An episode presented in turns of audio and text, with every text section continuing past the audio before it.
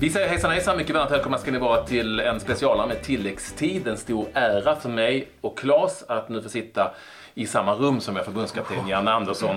Eh, jo, det är det väl? Va? Ja, ja, det här är superstort. Vi, vi måste börja så känns det som. Ja. eh, Någonstans. Fortsätt gärna så. Jo men det är ju det. Det är ju inte alla förbundskaptener i världen som tar sig tid för detta. Nu ska vi säga att det här är under en period då Janne... Hur många intervjuer gör du de här dagarna? Det är många faktiskt, men vi har också valt medvetet att samla ihop ganska mycket just för att kunna beta av och sen att det lättar lite på trycket när vi, när vi närmar oss eh, trupputtagning 15 maj och VM och sådär. Så att, men det är mycket, det är några dagar nu och det är mycket runt omkring. Men det är också så att det är ju ett tecken på att det finns intresse för det vi gör och därför i grunden är det ju bara roligt och positivt. Så, så ser jag på det. Sen kan man bli lite trött på sig själv ibland. Det är en annan sak. Men det, det är ju inte de som lyssnar deras fel utan det är jag själv som, jag själv som tröttnar på mig själv. Men det, det är en helt annan historia. Eh, ja, men vi tänkte lite så här Janne att det finns ju mycket frågor kring eh, eh, inför VM och så här. Men vi tänkte att eh, om, om du ser oss som två debutanter i, i ditt landslag. Vi sitter just nu i rummet här, eh, där vi är uppe på, på hotellet där ni brukar bo. Eh, Och vi, du har precis tagit ut oss till, vi ska möta Irland hemma på Friends i en träningslandskamp. Och du har plockat ut oss två. En av oss är en slitstark mittfältare och en annan är li, alltså lite Håkan Mild sådär. Och en annan eh, har du fastnat för i Allsvenskan. Han är en mer Anders Limpar typ. Du får själv gissa vem som är vem.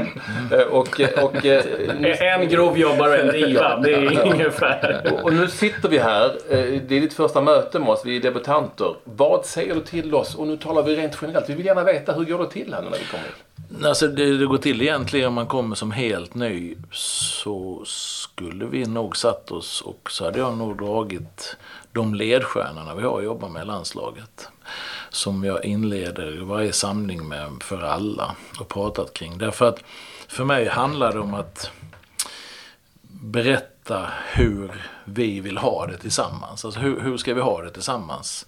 Hur ska vi bete oss mot varandra och vilken kultur ska vi liksom skapa ihop för att sen kunna prestera bra fotboll tillsammans. Så att jag har nog börjat prata, prata eh, hur, vi, hur vi ska bete oss på hotellet och hur vi, om vi, att vi ser till att komma i tid och att vi är schyssta och att vi gör så gott vi kan och vad, vad det innebär att att eh, ha en vinnarskalle i min värld och så vidare. och så vidare. Det har nog varit den typen av resonemang. Efter att ha hälsat er hjärtligt välkomna såklart. Och att talat om att ni är synnerligen välförtjänta att vara annars har ni inte varit här. Men sen har det nog blivit den typen av resonemang. Och sen efter det så går man ju konkret in och börjar prata träning. Och hur vi spelar. Men det gör man ju mer i storgrupp med alla andra i så fall. Så att jag nog, jag börjar nästan alltid, eller jag börjar nog alltid med de alltså, mänskliga gruppdynamiska frågorna. För det tycker jag är viktigt. Vilka regler som, eller förhållningar är det som du tycker är viktiga då? Som du verkligen, men det här, det här vill jag verkligen se. Nå, alltså, dels vill jag, alltså, vi har egentligen ganska få regler. Därför att har man ett regelverk så betyder det att man måste ha liksom massa konsekvenser och sånt om, om det är så att man inte följer reglerna. Då blir det jobbigt för då får man springa och leka polis som ledare. Men, men man kan ju säga, jag brukar säga till exempel hur ska vi bete oss i hotellobbyn? Jag tycker det är intressant. Jag har själv varit som som hotellgäst kommit in i en hotellobby reception det har varit ett idrottslag av något slag som har legat utslängda i fåtöljerna med fötterna uppe på, på borden och, och, och liksom det har varit en halv fritidsgård och sådär. Va? Och det, så ska ju inte svenska landslaget se ut. Och det tar jag som konkret exempel. Utan jag tycker vi ska bete oss schysst och trevligt mot allt och alla. Och man ska liksom vara stolt över vad man har.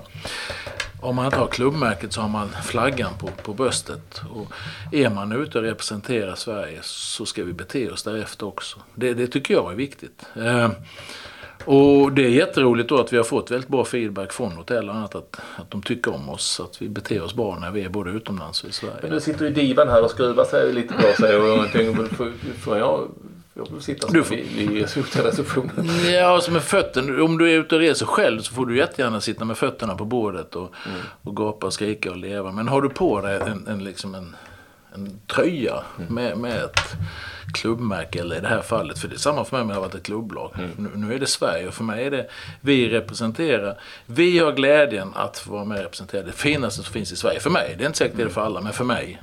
Och det är så jag säger till spelarna med. Då tycker jag vi ska bete oss därefter. Köper de det? Ja, det är ingen som har sagt emot mig i alla fall. Det är en väldigt liten hotellreception på Scandic Park. Ja, på Scandic Park. Nej, men även när vi är utomlands. Rent generellt. Men det, men det, det är liksom en detalj. Men det är ett antal. Hur, hur ska vi bete oss i, i, mot varandra i träningsmiljön? Ska vi springa och sparka ner varandra? Det är väl ingen bra grej att vi skadar varandra. Utan vi ska ju vara rädda om varandra. Till exempel. Vi, vi pratar om... Eh, Eh, vad ska jag med? Det är massa. Vinnarskalle. Vad, vad är en vinnarskalle? Jag själv är en extrem vinnarskalle, men jag är också en extremt dålig förlorare. Och det är stor skillnad på de här. Därför att många tror ju att bara för man sparkar sönder grejer och blir jävligt förbannad så är man en vinnarskalle. Och för mig är det inte vinnarskalle. Det är bara att man, att man är jäkligt dålig förlorare. Vinnarskalle är den som förstår att om jag idag förbereder mig, imorgon förbereder mig, jag koncentrerar mig, jag jobbar, jag gör mitt bästa, jag stöttar kompisarna, jag äter rätt, jag sover rätt och så vidare. Så, så om två månader så, så får jag min belöning i form av att jag får spela någonstans. Det är en vinnarskalle. Förståelsen för att den här processen som krävs för att utvecklas hela tiden. Eh, det är en vinnarskalle. Och, för, och då översätter jag till landslagssamman. Vi, har vi en träning nu så ska vi inte slänga bort 10 minuter av den träningen på trams. Ibland kan det vara rätt att tramsa men då ska man tramsa för att det är rätt att göra det. Inte för att man tramsar av ren lättja. Utan se till att ha ordning och reda på grejerna och gör så gott du kan och förbereda dig väl. Då är du en vinnarskalle och då ökar du förutsättningarna för att prestera bra när det verkligen gäller. Många sådana här grejer. Hur ska vi hantera media? En av ledstjärnorna. Hur ska ni göra det då? Hur ska Vi ska, vi göra det? vi, ska, vi ska vara schyssta. Vi ska vara schyssta. Vi ska... Men det är någon, om det är någon, sitter någon jävel på Expressen och skriver massa skit om mig då jag kan jag Ja, men- vara lite förbannad. Ja, fast jo, det, det kan du vara, men då kan du ju ifrågasätta om du tycker det är skit. Då kan du ju framföra det. Eller, Jag, jag tycker inte det här var schysst, jag tycker det var skit. kan man ju säga då ju. Men inte springa och tjura och gömma sig och sådär. Sen är det här individuellt. För, och sen också individuellt hur mycket man läser. Hur mycket ska man söka? För att vi ska i grunden vara medvetna om att det är väldigt bra att det skrivs om oss. Och därför ska vi behandla folk med respekt. Men sen ska vi inte ta vilken skit som helst. Det är en annan sak. Men så länge vi behandlar folk med respekt så är min upplevelse, jag kanske är lite naiv, men så tror jag att man får respekt tillbaks. Jag tror det. Jag är, och jag är ganska övertygad. Sen kan det alltid finnas undantag och då får man hantera undantagen.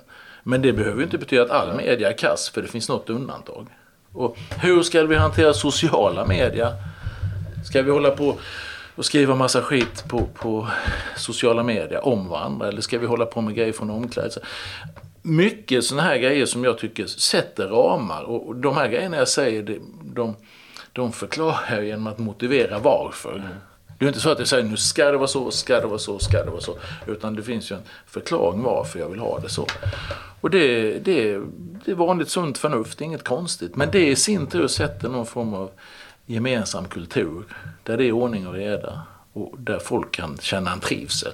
För tro det eller ej, fotbollsspelare är som vanliga människor, de vill också ha ordning och reda. De vill ha en trivsel, en miljö där de trivs i, där de känner att det är ordning. Och utifrån det sen så kan man börja spela fotboll. Utifrån det så kan man improvisera. Utifrån det kan man prestera. Utifrån det kan man utvecklas.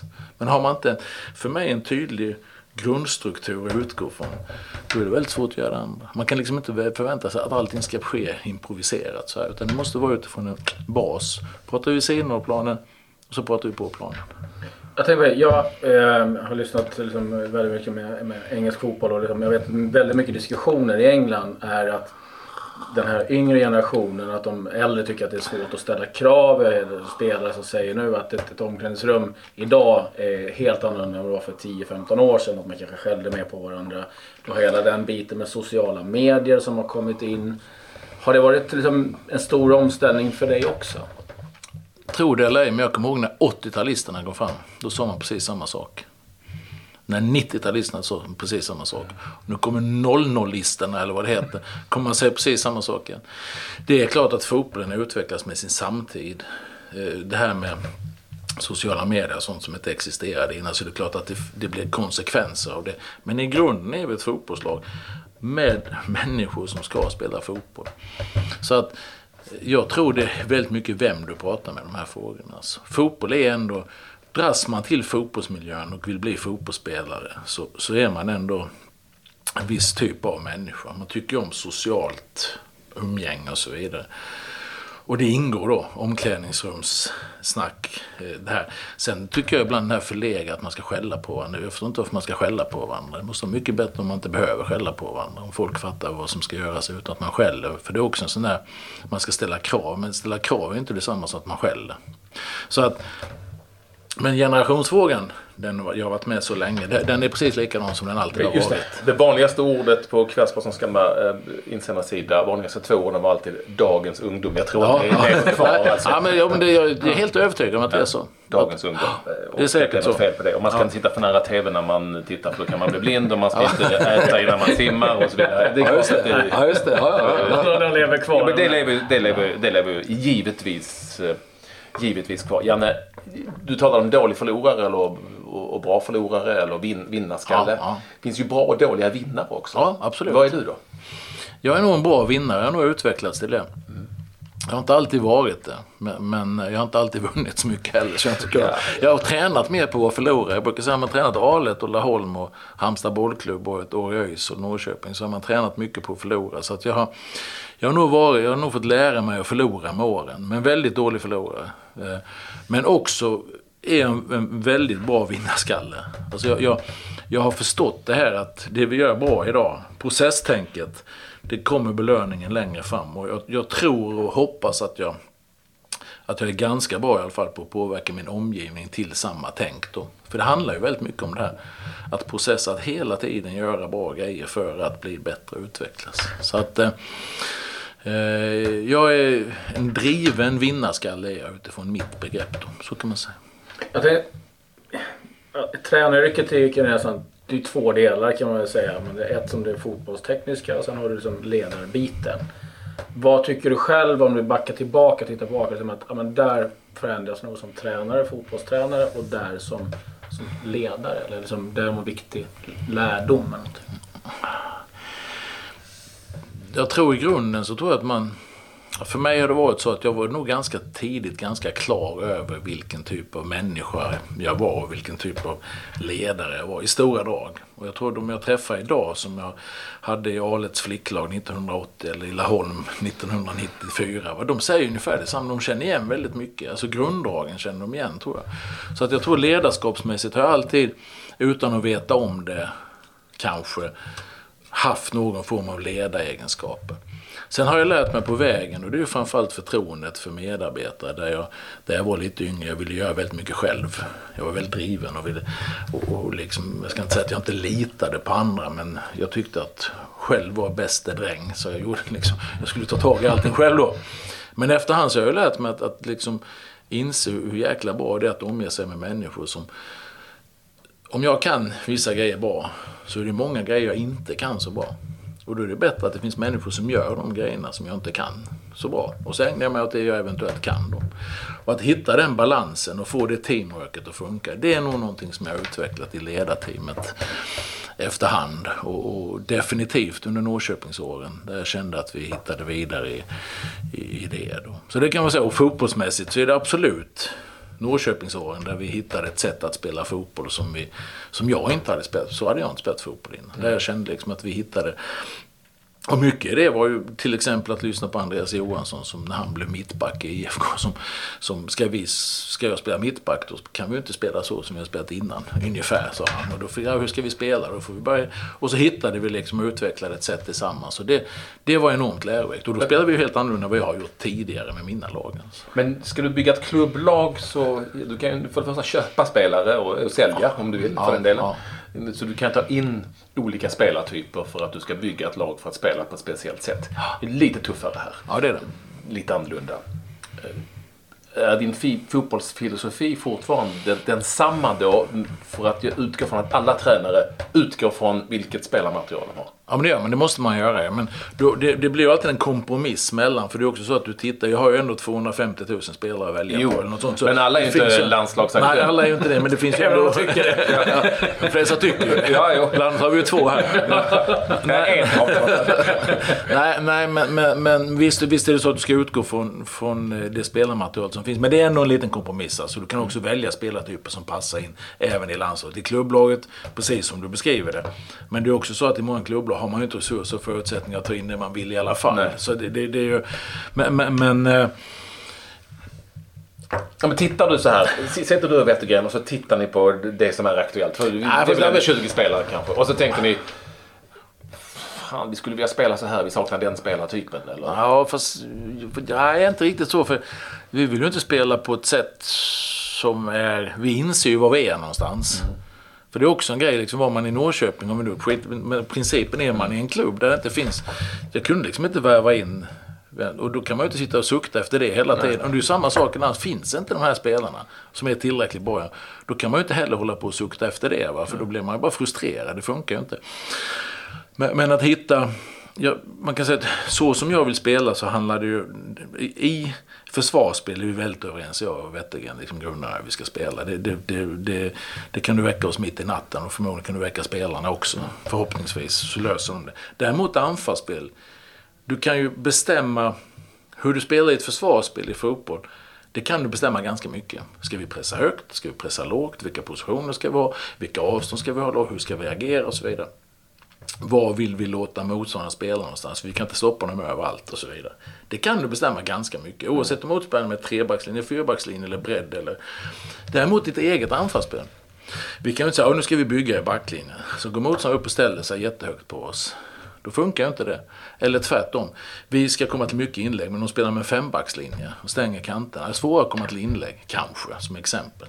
Och därför pratar man mer i anfallsspelet för mig.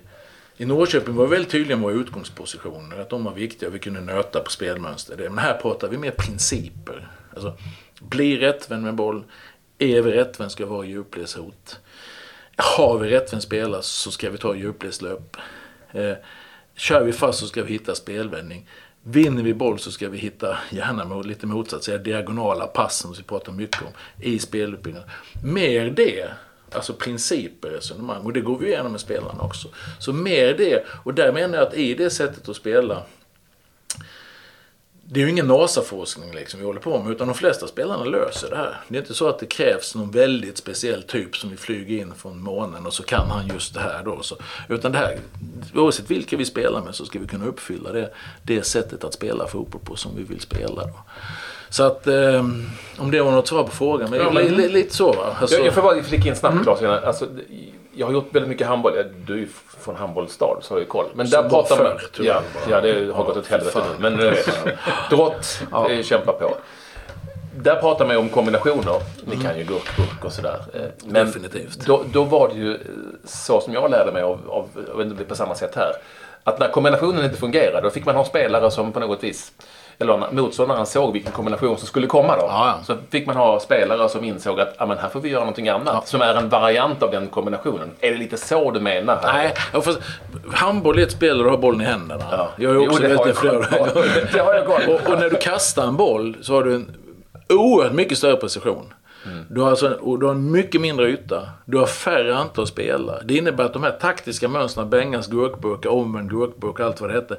Det, Men jag är ute efter principen. Jo, men där, men där menar jag att där, där kan du bygga så tydligt på kombinationer. Men det kan du inte göra i fotboll på samma sätt, utan du får bygga det mer på principer. Jo, men principer i blir handboll så kan du ju inte bara bygga på Nej, nej, kombinationer. nej, inte bara. För Men mer. eh, Du måste kan, utveckla men du kan ju ta amerikansk fotboll. Kan, hamnar vi här? ta, du kan, nej, men du, du kan ta amerikansk fotboll, du kan ta volleyboll, du kan ta... Men fotboll är ett mycket mer öppet spel. Ja, det finns alltså, där, därför kan du inte Komplext. bygga det. Du kan, ja, komplext, och du kan liksom inte bygga det lika tydligt heller. Utan självklart är det så att spelarens individuella skicklighet och förmåga att läsa av varje situation Mm. avgör ju. Jag menar, att, att någon tar bollen och dyngar in den från 30 meter i krysset liksom. Det, det, det är ju inte så att man står och tränar på det varje dag.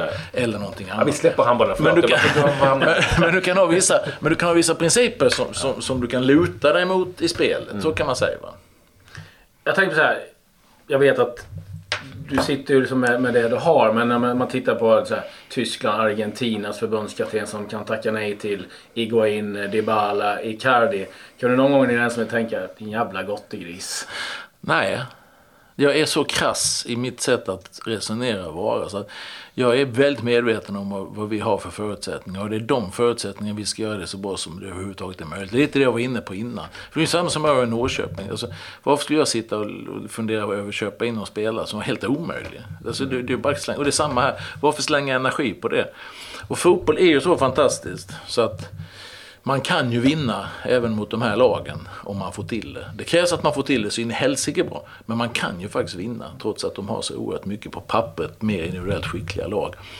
Och det skiljer, jag brukar säga, det skiljer fotbollen från att ta 100 meter. Va? Menar, skulle du spöa någon som springer en sekund snabbare så måste du fälla honom, sparka ner honom och sånt. Eller han måste skada. Annars kan du aldrig slå honom. Nej. Men i fotboll kan du det. I fotboll kan du det. Va? Och det är ju det som är så häftigt med spelet fotboll tycker jag. Och då ska vi ju titta på våra förutsättningar, hur vi kan optimera vad vi ska göra och få det så bra som möjligt. Inte titta på, för skulle vi börja kopiera annat och börja titta på annat, så kopian är alltid sämre än originalet. Vi måste optimera våra, vad kan vi vara bäst på? Hur kan vi jobba för att optimera våra förutsättningar? När du tittar på en spelare som ska ta sig ut i, landslaget, vilken egenskap är den viktigaste? kan jag inte säga. Inte för att det är någon hemlighet utan därför att det är väldigt olika. Alltså, du måste ha en kombination av personligheter, en kombination av egenskaper i en grupp av människor i ett fotbollslag för att det ska kunna bli bra. Så dynamiken är jätteviktig. Eh, så att därför kan man inte säga att det är exakt det eller exakt det då. Utan det, det, är, det är kombinationen av egenskaper som är viktig. Så att jag, jag det är ju jättebra om du har någon som kan nicka bort hörnor. Men det, alla behöver inte vara två meter för det nicka bort hörnor, som ett löjligt exempel. Det är klart att du vill ha någon snabb spelare som kan köra en gubbe, eller en bra teknik. Du vill ha en bra passningsspelare, du vill ha någon som är smart balansmässigt.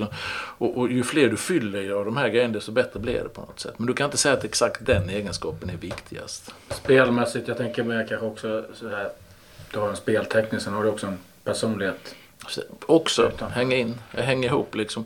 Personlighet, Eh, alla de här grejerna. Så därför att en laguttagning och en trupputtagning och liksom jag tjatar alltid om det att det är ingen fast vetenskap. Och man kan inte heller säga, och ibland så kan man man, man, kan inte heller alltid motivera varför man väljer det ena eller det andra. Så, utan det är egentligen bara någonting man kommer fram till. Jag kan inte säga att det beror, ja, du är 5% bättre än Patrik på det och han är 3% bättre än dig på det. Bara, liksom, du hamnar i jättekonstiga resonemang. Mm. Utan det, det, är ett sätt att se på saker och ting och värdera massa olika grejer. Vi tar ut omgångens lag här tilläggstid i Allsvenskan. Mm. Det är ju, det är vi får skäll hela tiden. Ja, vi får skäll hela tiden. och då tycker vi ändå att folk har fan ingen koll. Det kan säga det. Är det, hur viktigt kommer eh, eh, POM-ytan bli? POM är alltid viktigt. POM, det kommer det vara. Position of maximum opportunity. Jo, men det, det är ju den här bortre ytan. Det är alltså när du, om du kommer i höger inneposition så, så oftast... Höger inne bara? Eller vänster, in, eller, eller vänster inne. Om du alltså, kommer lite höger framifrån mål. Ja, lite från sidan. Mittfältare som är lite inne i ja, inne ja. Och så skjuter han mot mål. Får han då en halvträff så går ofta bollen förbi bortre stolpen.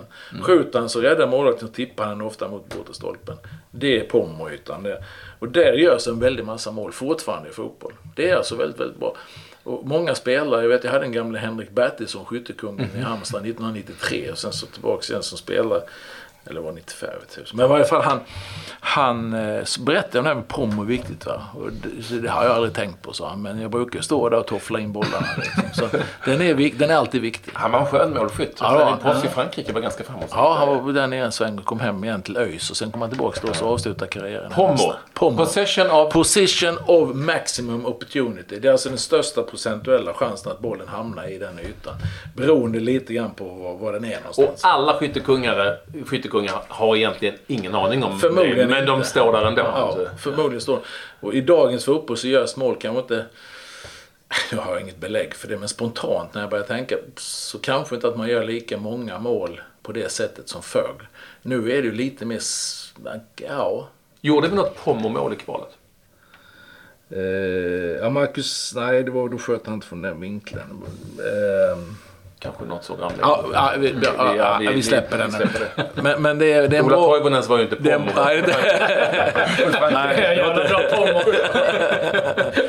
just, just utan mittsekeln brukar man inte prata lika ofta om.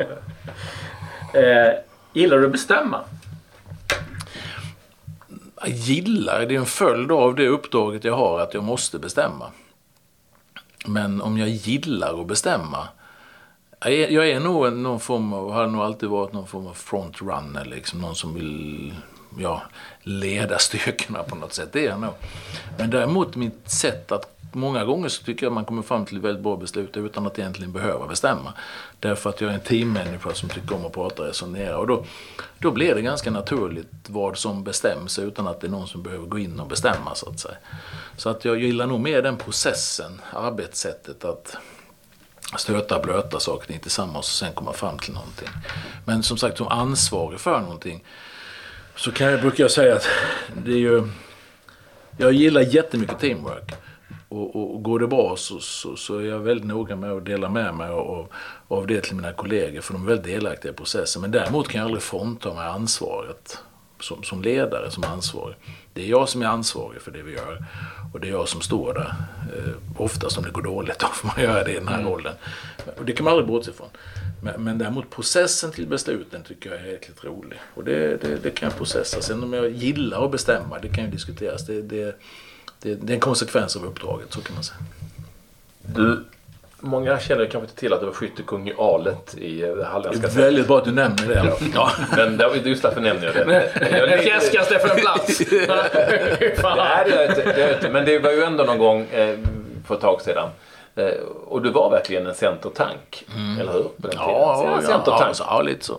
Men också jäkligt arg. Ja, oerhört arg. Och, och, eh, jag ska inte säga att jag pratat med domare i eh, regionen. men, men jag har ändå fått höra att, eh, ja, ja. att det kunde hetta till. Ja, ja. Nej, men jag brukar säga kombinationen av gula och röda kort. Om du liksom multiplicerar det med antal gjorda mål så tror jag att ingen slår mig i svensk fotboll.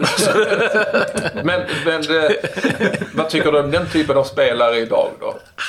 Jag, jag var ju en förlegad typ på det sättet. Men en ganska bra tagetspelare, bra huvudspelare och, eh, och målskytt faktiskt. Det, det, det, det, var jag. Men, men också väldigt... Jag så jäkla förbannad, sånt jävla humör. Och det har väl runnit av mycket även om det... det jag har putsat väck de värsta avarterna. Även om det fortfarande finns den här brinnande grejen i mig när det är liksom på gång. Va? Ja, och det, och, ja, jag vill vidare.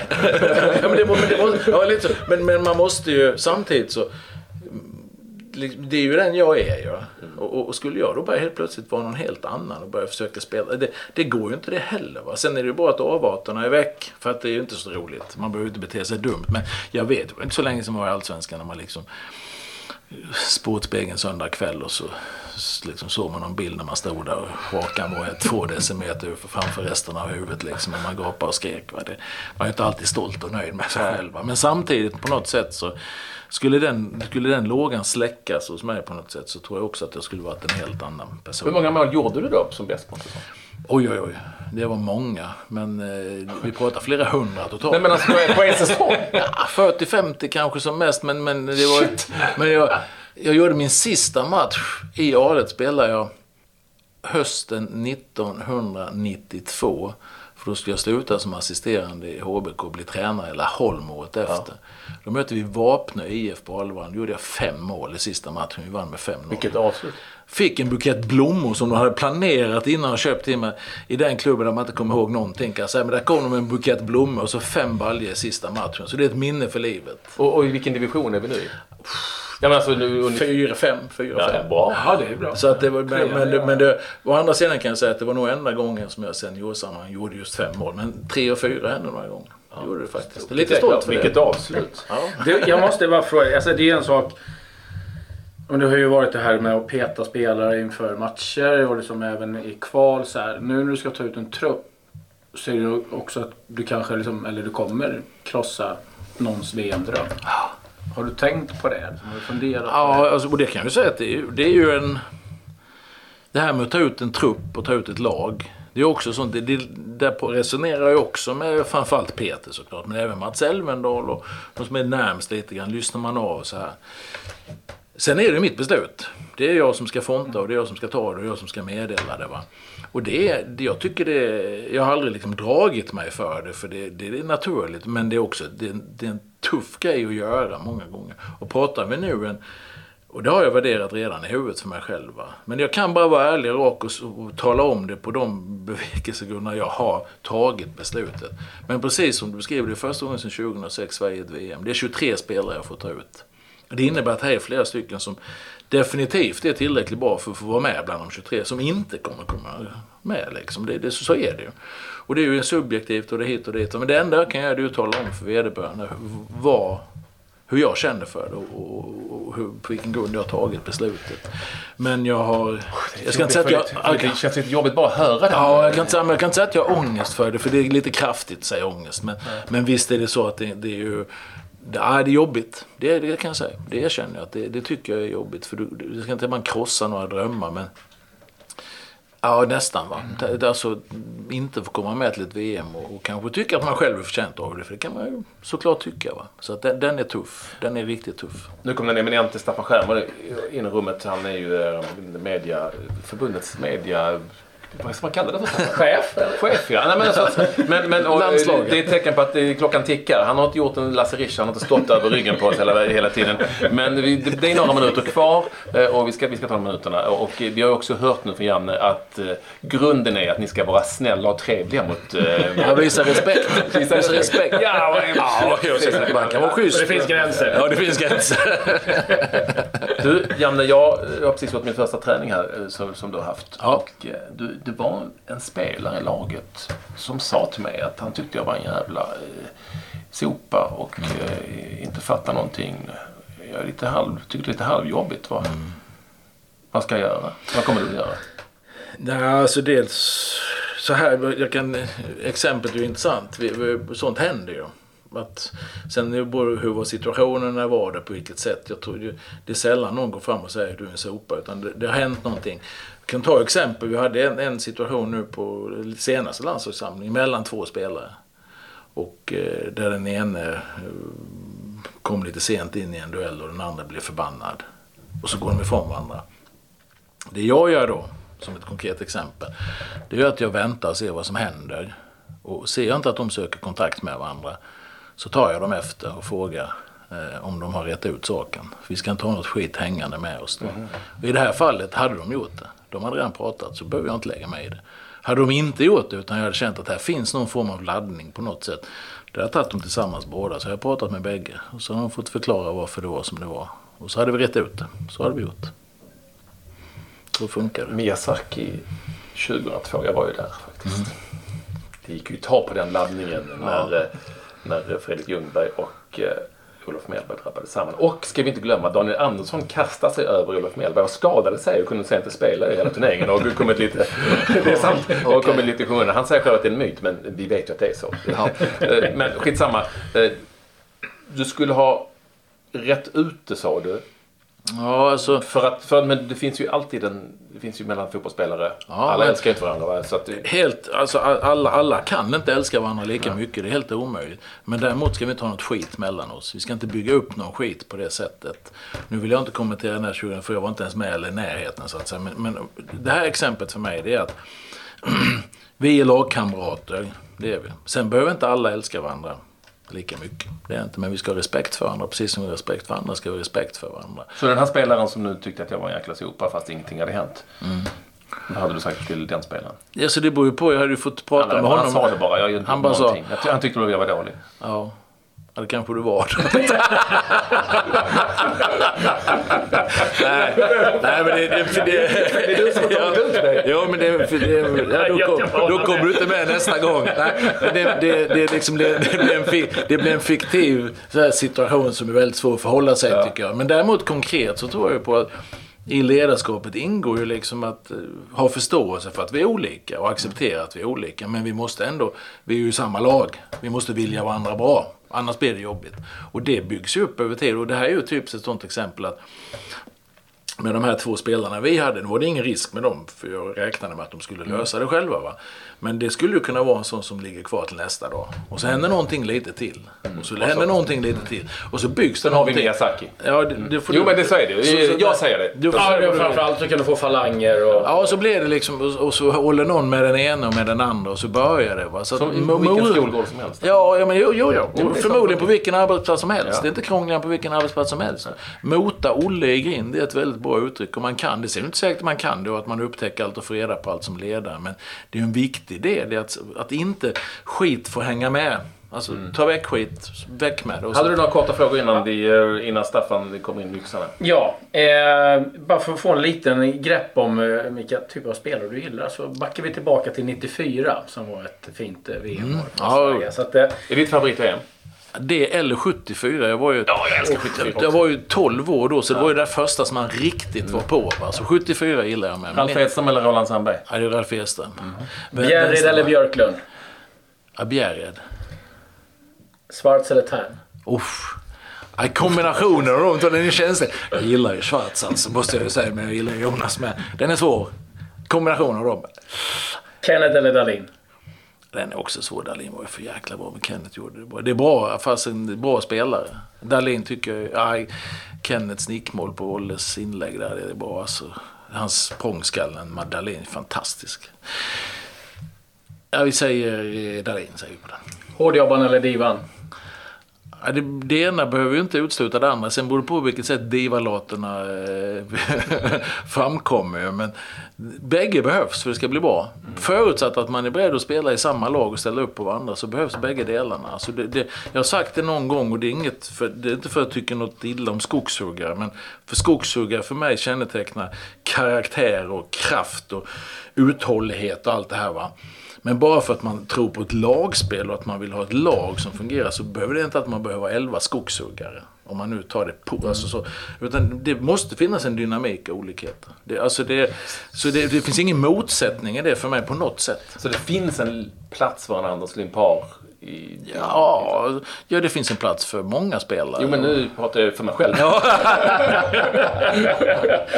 Där kanske vi klev över Nej, men gränsen. alltså, Limpar, typen. Vi, vi, vi, eh, vi kommer så långt där. Det känns ändå klart som att, eh, att du har en plats kanske i nästa trupp. Det, det är lite mer tveksamt. Lite mer tveksamt. Eh, jag måste bara få avslutningsvis bara fråga. Eh, vi sitter ju, jag menar, jag och Patrik, eh, hela Sverige sitter här som, och, och plockar med sina, och så den här truppen skulle jag ta den här. Kan du någon gång sitta så här, det är jag som bestämmer. Nej, nej, så- inte så. Alltså, jag tänker mer kanske en Ja, stolthet. ja inte, nej, men, nej, men inte så. Utan jag ser då det är väl mer så fall, jag säga det jag var inne på innan, fan att, att, liksom att man ska behöva liksom, dö, ta, liksom, ta ifrån någon drömmen om att få spela ett VM.